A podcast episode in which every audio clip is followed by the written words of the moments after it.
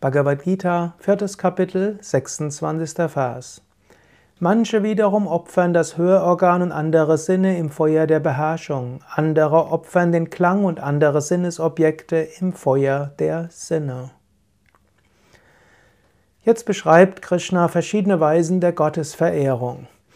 Man kann das Hörorgan Gott darbringen, zum Beispiel indem man spirituelle Lieder hört zum Beispiel, indem du Podcasts anhörst, die spirituell sind.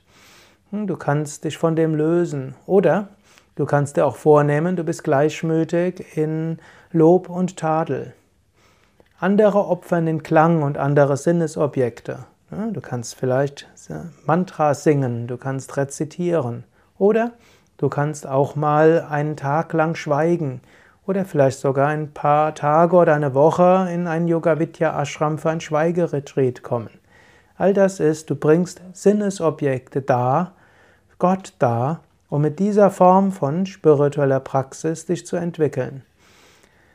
Manche fasten, manche machen es mal zum Vorsatz, ein paar Tage lang bei offenem Fenster ohne Heizung zu schlafen. All das sind Formen der Sinnesbeherrschung, und diese Formen von Tapas können helfen, spirituell zu wachsen. Überlege daher heute, gibt es irgendetwas, wo du heute deine Sinne beherrschen willst? Willst du vielleicht auf irgendetwas verzichten beim Essen? Willst du vielleicht heute nur kalt duschen?